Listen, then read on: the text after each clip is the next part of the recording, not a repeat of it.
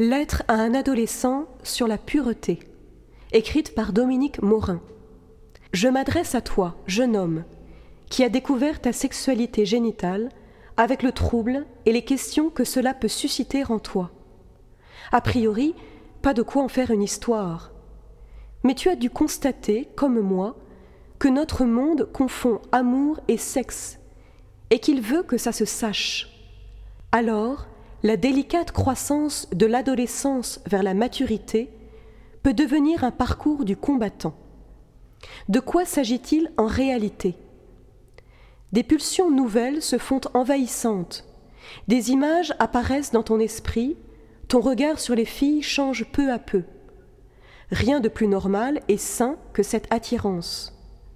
Mais la nature humaine est fragile et compliquée, et les écueils ne manquent pas pour perturber cette rencontre. La fille est sentimentale, voire sensuelle, alors que le garçon est plus sexuel.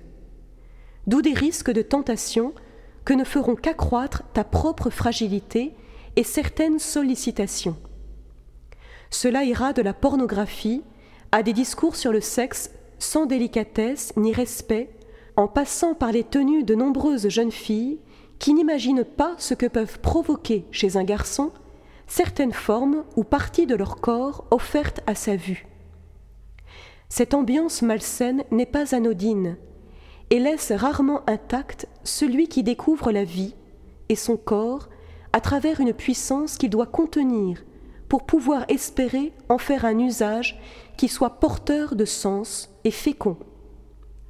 Le défoulement sexuel auquel sont incités les adolescents, sous prétexte de modernité et de nature qu'il ne faudrait pas entraver, ne peut pas rendre heureux, mais très sûrement perturber ton corps et ton esprit, et t'enchaîner durablement à l'impureté. Il est facile d'imaginer alors ton handicap quand tu seras attiré par une fille, que tu te sentiras bien avec elle, et que des pulsions, qui n'auront pas été maîtrisées, viendront aveugler ta raison et briser, qui sait, une amitié naissante. Ce qui paraît n'être qu'un défoulement sans conséquence peut te dévaloriser à tes yeux et réduire la fille pour toi à une recherche de plaisir. L'image de l'adolescent semble le réduire à ses pulsions, à ses désirs sexuels, comme s'il n'était pas capable d'autre chose, qu'il ne désirait que ça, ne pensait qu'à ça, dans cette ambiance, apprendre à comprendre et devenir maître de sa nature est ridiculisé, voire rendu impossible. Le poison de la pornographie, avec les progrès d'Internet, agresse beaucoup d'adolescents dans l'intimité. Combien d'entre eux vivent la souffrance d'un défoulement sexuel devenu incontrôlable? Le silence honteux ou gêné sur ces sujets douloureux n'aide pas à permettre aux jeunes de discerner et dédramatiser ce qu'ils vivent intimement. Notre société ne nous propose que des techniques chimiques ou mécaniques au lieu de vous aider à assumer votre responsabilité à l'égard de votre sexualité. La sexualité n'est pas une fatalité, mais personne ne vous l'a appris. Ces adultes qui réduisent l'amour au sexe sont bien mal placés pour vous montrer le chemin de l'amour vrai. Tous ceux qui ne vivent pas de relation personnelle avec un Dieu d'amour, par les sacrements, finissent par s'enfermer dans cette fragilité et s'y résigner. Je me révolte contre la violence faite à tous ces jeunes que, au nom d'une liberté illusoire, on enchaîne à une dérision d'amour. Comment construiront-ils demain une relation féconde de confiance et de respect si personne ne leur en montre le chemin dès aujourd'hui.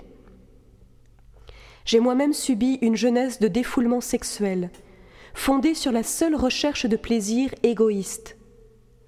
Personne ne m'avait dit qu'aimer, c'est autre chose que ça. Et j'ai très vite pris des habitudes de vice et de solitude affective. J'y ai aussi contracté le sida si je pouvais rendre tout le plaisir que j'y ai pris pour ma virginité et ma foi dans l'amour, pas d'hésitation. Mais il faut assumer nos actes, et là, les promoteurs de la débauche n'assumeront jamais à notre place, les lâches. Donc c'est à moi d'assumer ma maladie, à toi de t'assumer. Le seul moyen, c'est d'en sortir et de guérir son cœur et son corps. Je rends grâce à Dieu de m'avoir permis d'en sortir, et je remercie les femmes qui vivaient leur foi catholique et m'ont appris à me pacifier, à donner le meilleur de moi-même par des relations saines et franches, des amitiés sans ombre ni ambiguïté, une vraie beauté féminine qui aidait les garçons à grandir. L'Église a toujours défendu la vérité du message de l'amour qui vient de Dieu, qui nous a créés.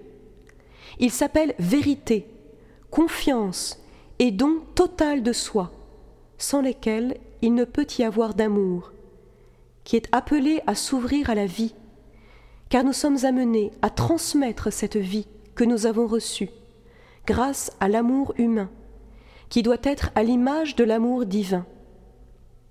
Pour que tes capacités d'aimer ne soient pas enfermées dans des peurs, n'accepte pas de devenir un tricheur. Pour que tu te respectes en méritant la confiance qu'une femme peut t'accorder, ne te dégrade pas par l'impureté.